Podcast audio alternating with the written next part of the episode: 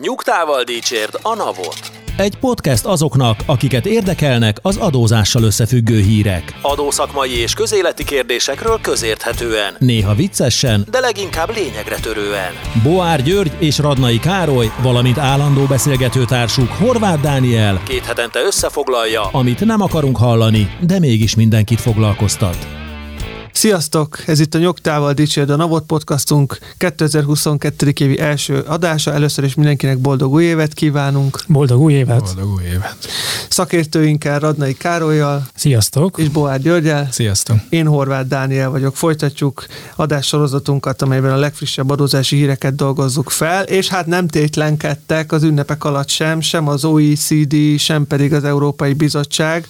Nagy előrelépések történtek a globális társasági minimumadó szabályai bevezetése körében. Először az OECD december 20-án publikálta a végleges modellszabályait, és hát meglepő gyorsasággal egy nappal később reagált az Európai Bizottság erre már egy irányelv tervezettel. Igen, hát eléggé hasonlít a kettő egymásra, ha jól néztük, ugye? Hogy jól láttuk. Kétségtelen. Úgy látszik, ez ilyen hagyományteremtő, hogy december 20-án már tavaly a Brexit, mondjuk az 24-e volt, tehát az egy, az, az egy igazán jó időzítés volt, hogy 24-én jött ki a megállapodás, most még is jó fejek voltak, mert adtak plusz három napot karácsony előtt, hogy lehetett tájékozódni, vagy hát ugye aki beglievés mellett a az ünnepeket erre áldozta, az hasznosan tölthette a két ünnep között. De, de hát kinek kell ezzel foglalkozni? Szerintem ez az első, amit érdemes tisztázni. Sőt, szerintem az első, amit érdemes tisztázni, ugye most irányelv tervezetekről beszélünk, Igen. tehát azért annyira ne szapoljuk a bizottságot, hogy karácsonykor hogy kiszúrtak velünk.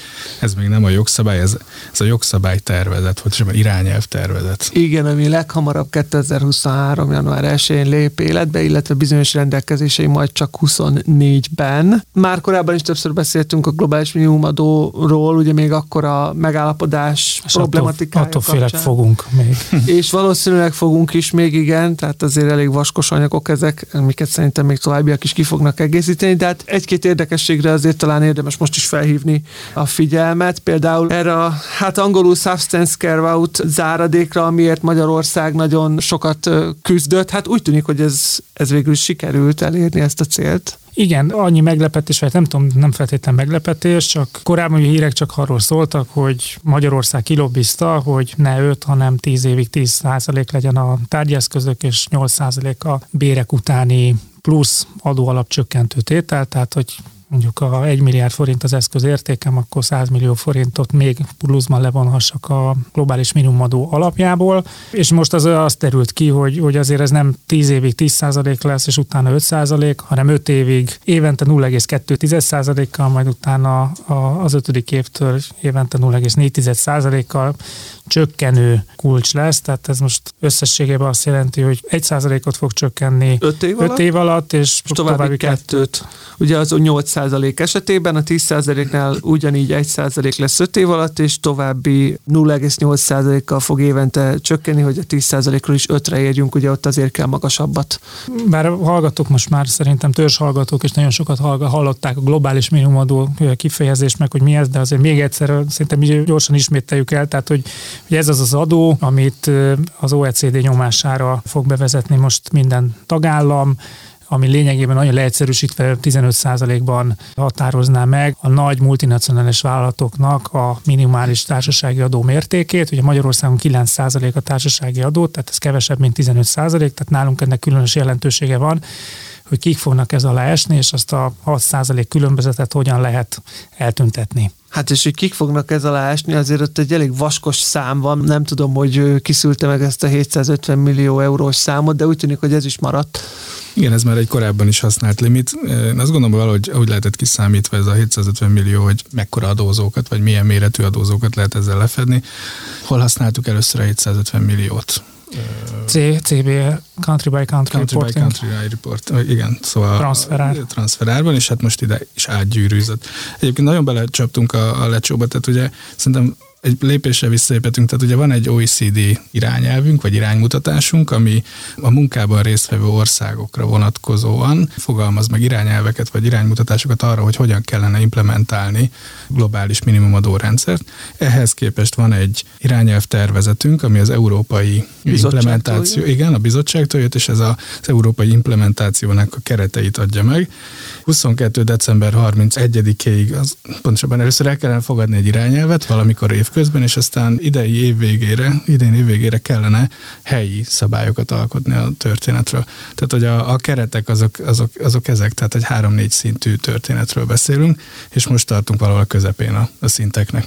Igen, de hát azért ezek is hatalmas előrelépések ahhoz képest, hogy nagyon sokáig még itt arról folyt a vita, hogy egyáltalán mely tagállamok hajlandóak, OECD államok részt venni ebben a globális minimum adó rendszer kialakításában. Többek között ugye Magyarország is nagyon sokáig, nagyon sokáig fenntartásokkal kezelte ezt az új rendszert, úgyhogy azért ehhez képest én azt gondolom, hogy arra a pályára már ráléptünk, amit többször is hangsúlyoztunk, hogy globális minimum adó lesz, igen, tehát erre, erre akik, akiket érint, azoknak kell készülni készülnie, és amit talán Gyuri, te mondtál még itt adás előtt, hogy az adó az egy dolog, de hogy ez mekkora adminisztrációval fog járni, az meg egy másik.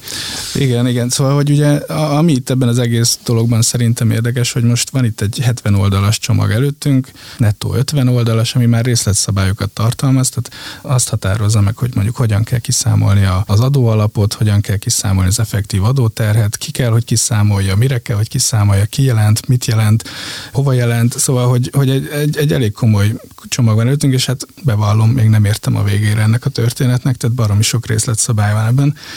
Mit kell csinálni, hogyha ha két érintett cég összeolvad, mit kell csinálni, ha kilép valaki ilyen csoportokba, stb. stb. Szóval amit ki akartam ebből az egészből hozni, hogy a, a munka javában zajlik, és egy komoly csomag van előttünk, és már most érződik ennek az egésznek a súlya, vagy legalábbis én, én kezdem érezni, hogy ezt az egészet majd üzemeltetni kell valahogy ezt a rendszert, és ennek a rendszernek az üzemeltetésére vagy mondjuk a felkészülésére van most egy szűk évünk. Hú, hát... Uh...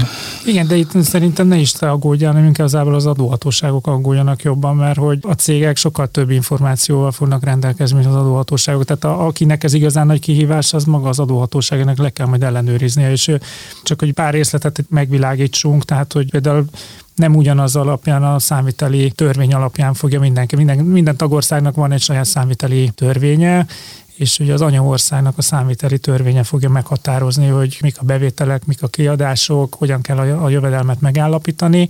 Tehát az a számviteli standard lesz alapul véve, amit a konszolidációnál is használnak. Tehát egy német cégnél akkor a, vagy az IFRS, vagy a német GAP, egy Dán cégnél a Dán GAP, a magyar cégnél a magyar számviteli törvény, és hát ez még nem tudom, hogy ezt hogyan fogják az adóhatóság, mert maguk a cégek nyilvánvalóan tisztában vannak a, azzal, hogy akkor mondjuk egy német cég, hogy akkor Németországban a központban meg fogják tudni határozni, hogy akkor a konszolidálás alapján, hogy akkor mik lesznek a Magyarországi jutó bevétel és kiadások, de ezt hogyan fogja egy magyar adóhatóság utána kiszámolni, hogy valóban jól kalkuláltak-e, és a minimum adónál az a különbözet a 9%-hoz képest az valóban annyi van, amennyi. Plusz árfolyamok, plusz, tehát hogy itt még olyan rengeteg, rengeteg. dolog van.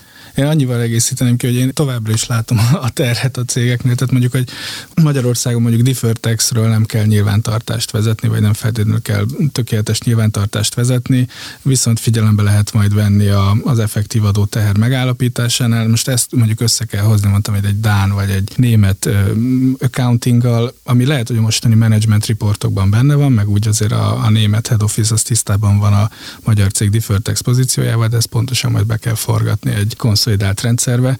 Én azért látom ennek a, a céges költségeit, tehát ez egy baromi nagy És akkor most még egy olyan cégcsoportról beszéltél, ahol, aminek minden tagja részes államhoz tartozik, de mi van azokkal az esetekkel, ahol az anyaország mondjuk egy nem részes állam? Hát igen, tehát hogy egyrészt ugye most amiről beszélünk, hogy ez, a, ez az európai szabályozási modell, ez még jön egy OECD rendszer, amiben ez meg harmonizálódik, most én csúnyán fogalmazva, meg vannak azok a cégek, vagy országok, akik nem EU tagok, nem OECD tagok, és velük is kezdenünk kell valamit majd. Igen, és részben ehhez visszatérve, tehát hogy ugye ebben a globális minimumadóban úgy oldanák meg azt, hogy senki ne bújhasson ki ebből a dologból, hogyha az anyaország az nem EU tagállam, vagy nem OECD tagállam, és ugye itt mindig az anyaországnak adnák először azt a lehetőséget, vagyis hát először a lányvállalat országának, de aztán az anyavállalatnak, hogy, hogy ezt a különadót beszedje.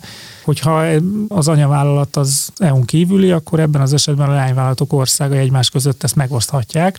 De ehhez egyébként egy nagyon szofisztikált megosztási módszert dolgoznak ki az Európai Unió, csak ehhez is adatok kellenek, tehát hogy hol vannak a munkavállalók, hol vannak az eszközök.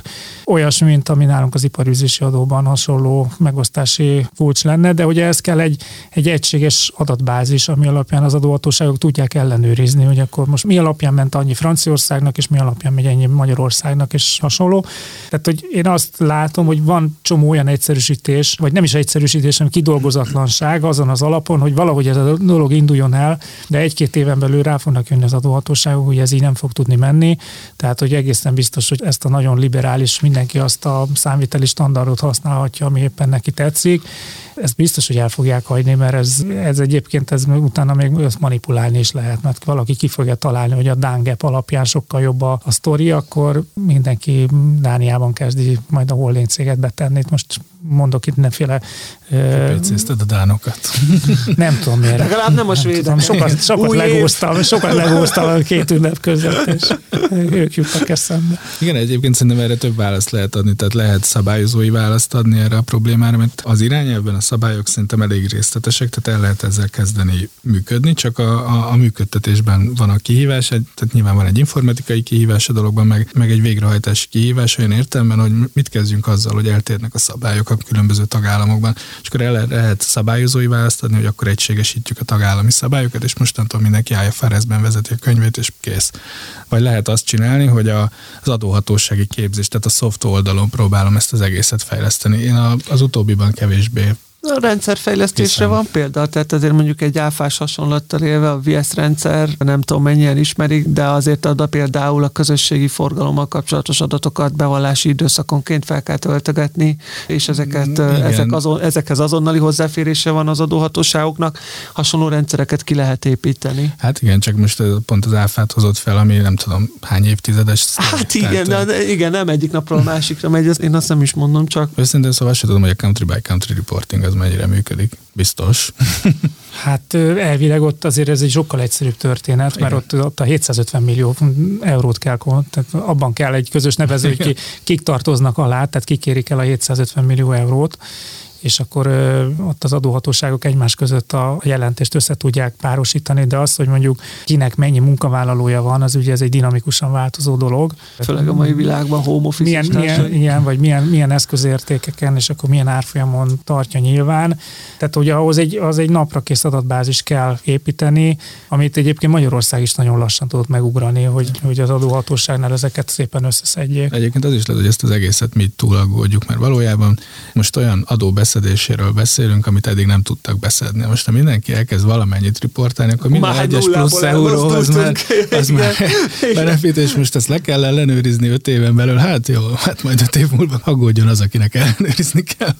Egy dolgot szerintem emeljünk ki, amit itt beszélgettünk előzetesen, hogy a Ugye az iparűzési adóval mi lesz, mert igen. eddig csak társasági adóról beszéltünk, de hogy ez a globális minimumadó, ez a társasági adó és hasonló adók összességét foglalja magába, tehát hogy elvileg az volt a, az ígéret a pénzügyminisztérium részéről, hogy ebbe a, az iparűzési adó is bele fog tartozni. Most így első olvasatra át, hogy a direktív alapján, hogy mi fog tartozni itt a globális minimumadó alá, tehát milyen adókat fognak elfogadni. Hát ebből nagyon erőltetetten lehet kiolvasni az iparüzési adót, de inkább nem. Tehát itt egyértelműen profit tax van. Most az iparüzési adó azért sokaknál inkább egy bevétel alapú forgalmi adó. Azt tudjuk, hogy nem áfa.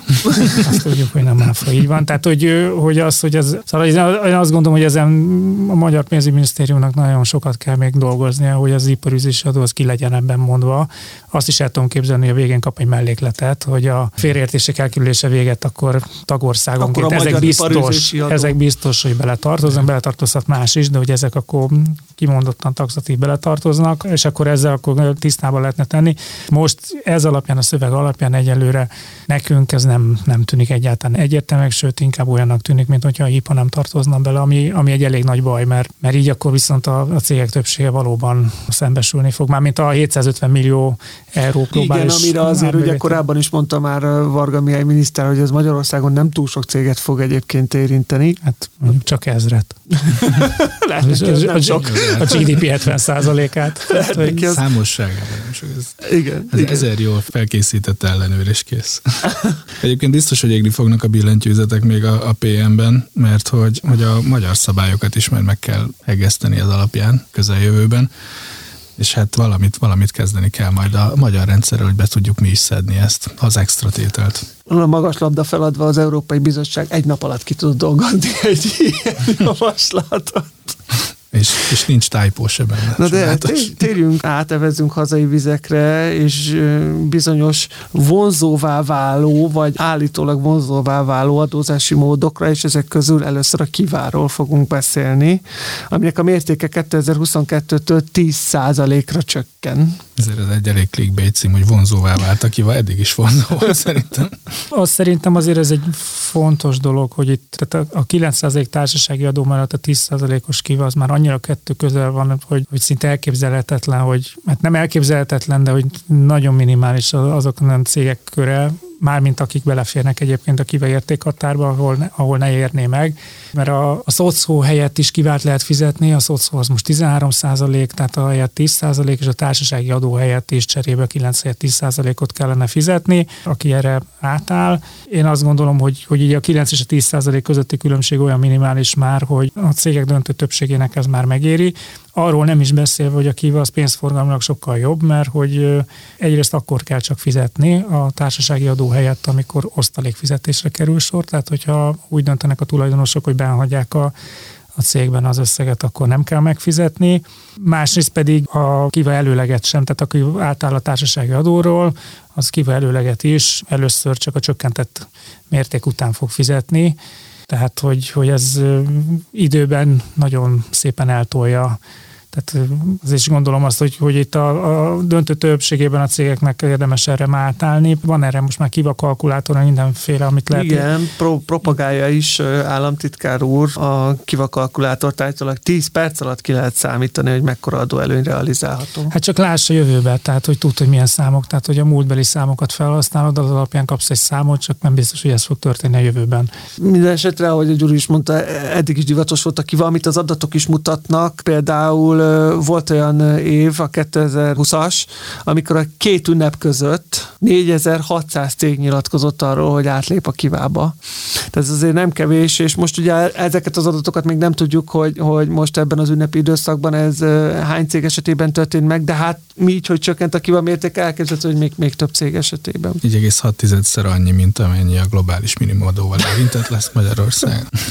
és külön jó írunk a kívásoknak, hogy ránk nem fog vonatkozni a globális minimumadó, mert nem érik el a 750 millió eurós értékhatár. Hogy akkor nem lesznek kívások, igen, igen, igen. És akkor rögtön tovább megyünk egy következő divatos adózási módra, ez az általányadó lesz. Ez sokat egyszerűsödött az általányadó idén, talán ezért is válhat vonzóvá, főleg a költség általányok tekintetében eddig elég sokféle költségáltalány mérték volt, most van egy általános 40%-os, de hát nagyon sokaknak 80%-os költségáltalány is kinézhet, fodrászoknak, taxisoknak. Miért jó ez? Szerintem kezdjük ott, hogy milyen általányadóról beszélünk egyáltalán. Mert hogy nagyon belecsaptál a, ja, a bocsánat, közepében.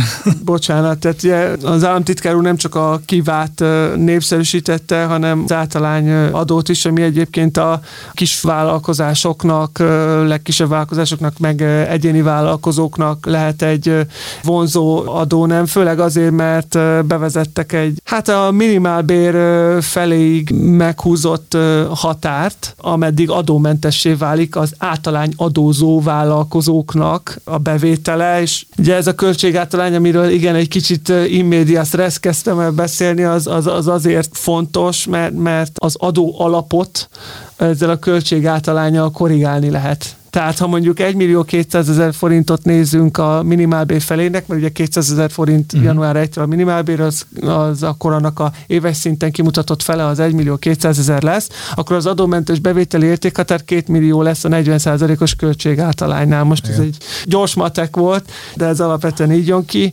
Hát akinek meg 80%-os költség vannak, vannak meg még nagyobb. Hm. Én azt látom, hogy ilyen tíz éves hullámokban mindig jön valami új. 2000-es évek elején jött az EVA, aztán a 2010-es évek elején jött a KATA, most éppen a vállalkozói költségáltalány adózás szabályt próbálják bevezetni, ami tényleg egy nagyon pozitív szabályokkal, de hogy mindig ugyanabba a folyóba lépünk bele, hogy rájönnek, hogy az EVA-val kapcsolatban is rájöttek, volt ott is egy, főleg hát ahogy az annak idején bevezették, hogy nagyjából majdnem mínuszos volt, tehát hogy, hogy pénzt lehetett vele keresni, mert hogy az áfás számlát tudott adni, de na mindegy, na, most nem, nem megyek bele a részletekbe, de hogy, tehát, hogy nagyon, nagyon jó volt a vállalkozóknak azt választani, és aztán rájött a pénzügyminisztérium idővel, hogy hát nem ilyen lovat akartam, mert hogy nem is visszaélnek a rendszerrel, hanem hogy túl jól sikerült, túl sokan kezdik alkalmazni, és azok, akik egyébként transzparensen fizettek már adót más adónemekből, ezek elkezdenek átszivárogni ebbe a, az adózásba.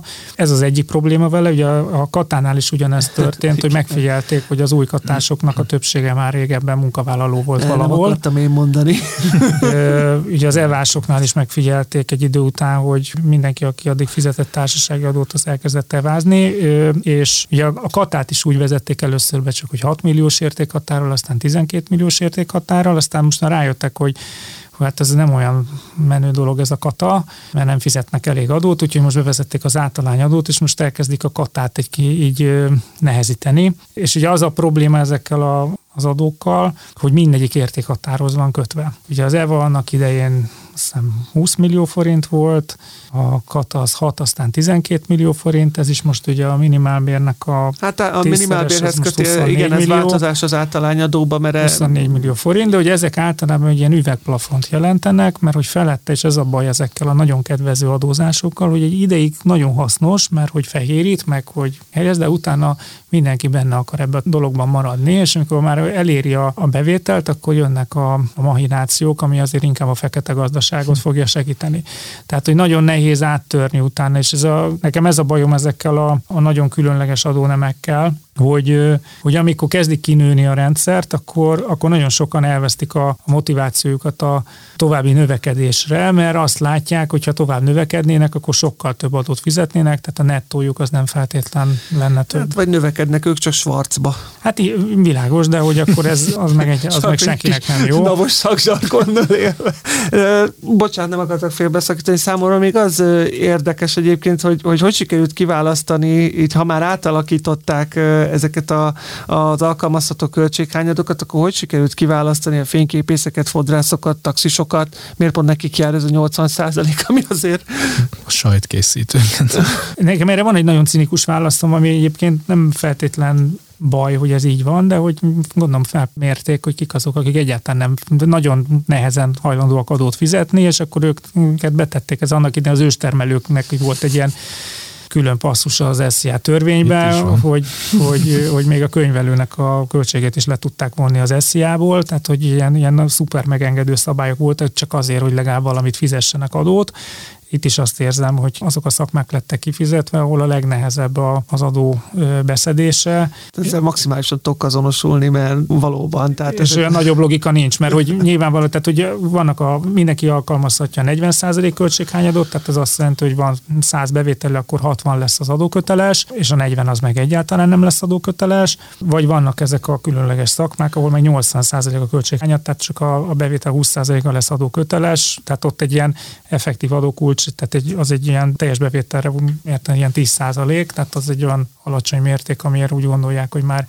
megéri, és itt ugye át tudjuk lépni ezt a 12 millió forintot, amit a katánál is át tudjuk lépni, csak kell fizetni 40% különadót, itt meg ugye 24 millió forintig tud működni a, sőt, hát ugye még a, a minimálbér, éves minimálbér feléig, akkor még a, a mentesség, a mentesség is. is tud működni. Így van, tehát van, ugye így van, így van. Sőt, kiskereskedelemmel foglalkozóknak nem is 24 millió forint az értékhatár, hanem 120 millió forint, mert ott meg az éves minimálbér 50-szerese. Szóval szerintem ez egy megint egy jó irány azért, hogy a katából ki tudjanak jönni, ahogy az EVA-ból kihozta magát a pénzügyminisztérium, és lényegében nagyon kevés evás maradt, nem kellett megszüntetni, hanem ki, kreáltak, egy, kreáltak egy, egy új adónemet, amivel jobban tudták felírítani a gazdaságot, és de akkor most rájöttek, hogy vissza nem fizetnek elő mértékben adót, most akkor megpróbálják a, a katát beszigorították, és akkor most az általányadóba próbálják átvenni, de hogy szerintem megint csak öt évet nyerünk, mert ez a 24 milliós értéke, bár itt mondja egy kicsit okosabban lett az értékhatár meghatározva, mert a minimálbérhez van kötve. Igen, igen, és ez, ez, tud emelkedni. Ez tud emelkedni. Igen, igen, igen, ez, ez egy abszolút novum. Mondjuk a,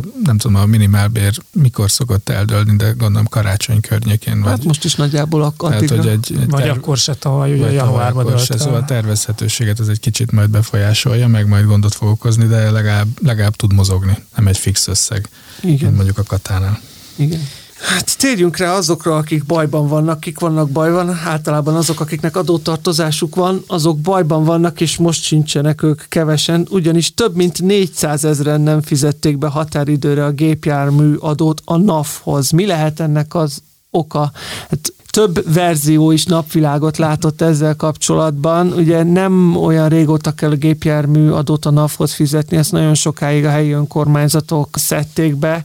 Ez lehet itt a probléma forrása, de vajon miért? Ugye a gépjármű adó vagy leánykori nevén súlyadó. Ugye ezt, ezt most átterelték a NAV-hoz, és hát bármi olvastunk róla, de szerintem ezt nem nagyon sikerült jól kommunikálni, hogy ez a rendszer másképp fog működni mostantól, és attól tehát, hogy nem is feltétlenül központilag nem lett ez kommunikálva, hanem valószínűleg önkormányzati szinten, és hát a önkormányzatok megörültek, hogy befolyik valami be, pénz. Be, be, bejött a pénz, amit csak ugye egy mi... külön eljárással lehet visszakérni, nem is automatikusan csorog vissza. Igen, mert ugye mi történt, hogy, hogy nagyon sokan rossz helyre fizették be ezt, és hát erre az a válasz most a hír alapján, hogy hát akkor légy szív, sétálj oda az önkormányzathoz, és igényeld vissza a pénzedet, és egyébként közben meg fizesd be a, az államnak. Már hogy kijött a napnak a határozata. Szerintem ez egy rettenet. Igen, ami még azért szokott problémát okozni, és ez, ez nem csak a gépjármű adóra jellemző, hogy a, a NAV, amikor hoz egy ilyen határozatot, például a gépjármű adót, az ugye két részletbe kell megfizetni, van egy márciusi, meg egy szeptemberi fizetési határidő, és akkor NAV azt csinálja, hogy március előtt kiküldi a határozatot, és beletesz két csekket. Ami nagyon jó, csak általában abból a két csekkből az egyik az szeptemberig már vagy a fiókba, vagy a fiókba se, és akkor elmaradozik, a számlaszámot nem találja meg,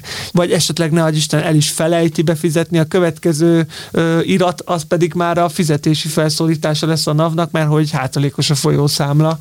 Úgyhogy... Én, én bevallom őszintén, én ezt az egész hírt nagyon kétkedéssel fogadtam, hogy, hogy ilyen van, tehát hogy elképesztően sok adó számla van, ahova adókat kell fizetni, tehát hogy azért nem tudom, hogy hány olyan cég vagy egyéni vállalkozó van, aki így megszokásból fizet adót, de hogy, hogy ezért ezekre általában oda szoktak figyelni. Tehát az, hogy ilyen benézés, hogy 400 ezeren még mindig a régi önkormányzati számlaszámra fizetik be azt az adót, amit egyébként kivetnek nekik, amiben bele van írva a számlaszám, hogy hova kell befizetni, hogy mennyit kell befizetni, hogy meddig kell befizetni, és hogy nem nézik össze azt, hogy hova fizették tavaly, hanem elküldik ugyanarra. Nekem ez nem, lehet, hogy így van, de hogy nem biztos, hogy befizették már, nem biztos, hogy befizették a helyi önkormányzathoz egyébként. A, a, a NAV-nak az adatát tudjuk, hogy 400 ezer tartozó volt a, a NAV folyószámlájának a vizsgálata alapján. Az nem biztos, hogy az önkormányzathoz befizette egyébként. Lehet, hogy tavaly meg 300 ezer volt, csak az nem volt akkor a hír, mert az ugye helyi önkormányzatonként jelent meg, annak meg nem volt egy ilyen összefoglaló adata. Nekem még van egy teóriám erre egyébként, aztán tovább nem cizellálom az elméleteimet, hogy elképzelhető, hogy mondjuk állandó átutalási megbízásra volt valakinek például beállítva a helyi önkormányzatnak az adófolyószámlája, és oda... Na jó, de hát változhat a adómérték, a rendszáma. Szóval hogy ezért ez egy, tehát nem az elmúlt húsz éve nem mindig Opel Astrán volt, ami után ugyanannyit kellett fizetnem, de hát hogy mondom, hogy még az adómérték is változhat a jogszabályok alapján, tehát hogy olyan értetetlen nekem. Hát azért az egy érdekes adat, hogy tehát ennek van még egy bontása, hogy ez a 400 ezer hogy oszlik meg, mert ebből 383 ezer a magánsz személy, és csak 21.285 a gazdálkodó. Ez egyébként 7,5 százalék a gépjármű tulajdonosok számának, elég magas, de azért azt látni, hogy a nagy része magánszemélyek, akik azért a saját adminisztrációjukban nyilván, ha nincsen erre személyzetük, mert miért lenne, akkor, akkor könnyebben el tudom képzelni, hogy... Na jó, csak érted, tehát hogy a, a, a gazdája egy adónemnek, mint például a nagyságrendileg nagyobb tételről beszélünk, mondjuk az SZIA-nak, akkor arra van egy rendszer, ami, ami alapján bárki be tudja nyújtani a, az SZIA bevallását, mert megcsinálja a NAV, vagy leokézza, vagy valamit. Tehát, hogyha itt a gazdája a gépjárműadónak a NAV, akkor most 400 ezer embert ott hagyott a francba, és nem segített neki.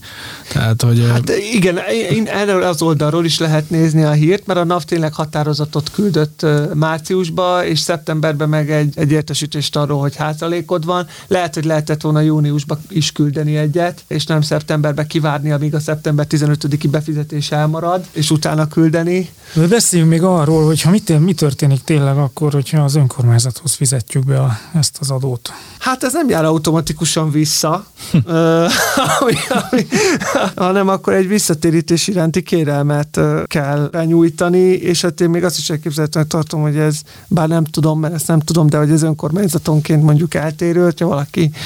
Kérelem is, meg a sikeresség is.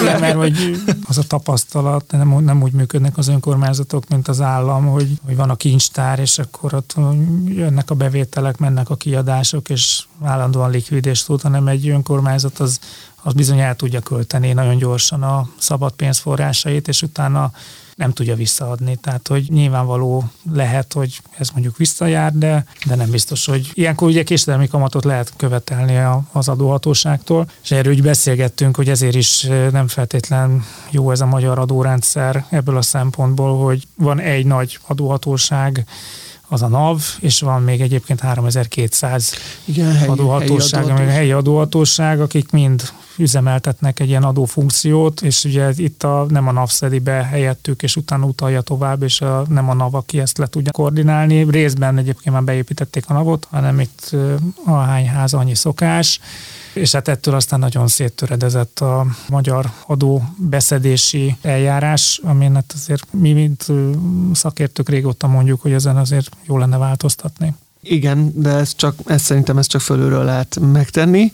De nézzük. Azt szokták. Igen, de, de, de, nézzük akkor még akkor a végére újra a nemzetközi vizekre. Talán az USA-ban ma még nem, nem jártunk, pedig rendkívül érdekes ötleteik vannak általában. Most a Skynova nevű cég, aki egyébként egy számlázó szoftvert gyárt, végzett egy felmérést, mennyire támogatott a koronavírus külön adó az oltatlanoknak. Washington Times felkarolta ezt a hírt.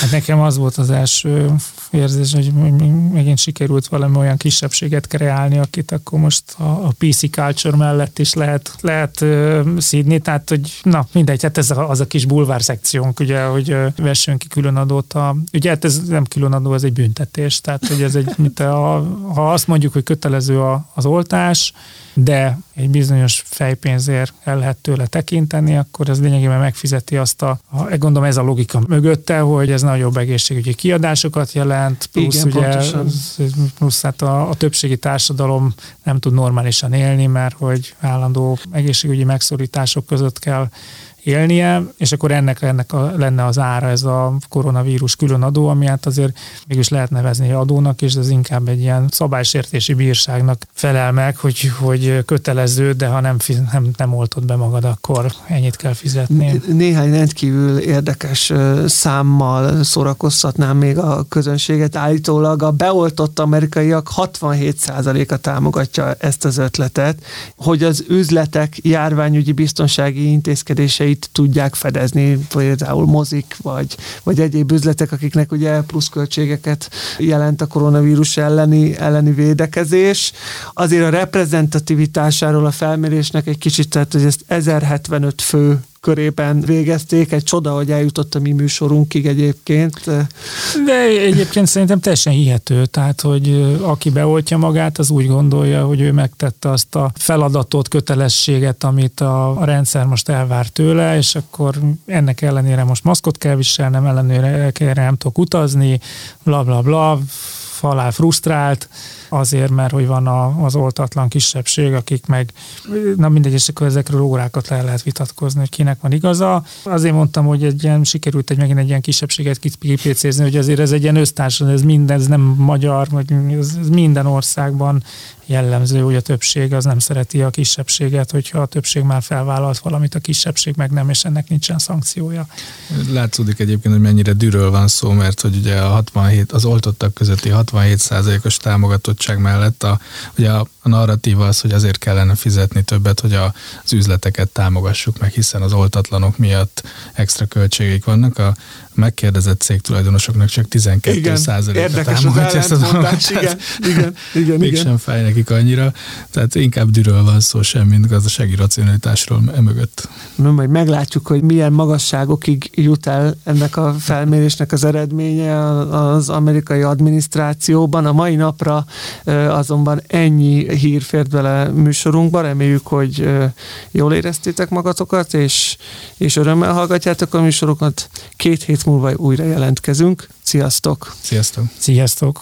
A Nyugtával Dícsért a Napot podcast adását hallottad. Az elhangzott kijelentések és vélemények a műsorvezetők és vendégeik magánvéleményét tükrözik. A műsornak nem célja az adótanácsadás, és nem is minősül annak.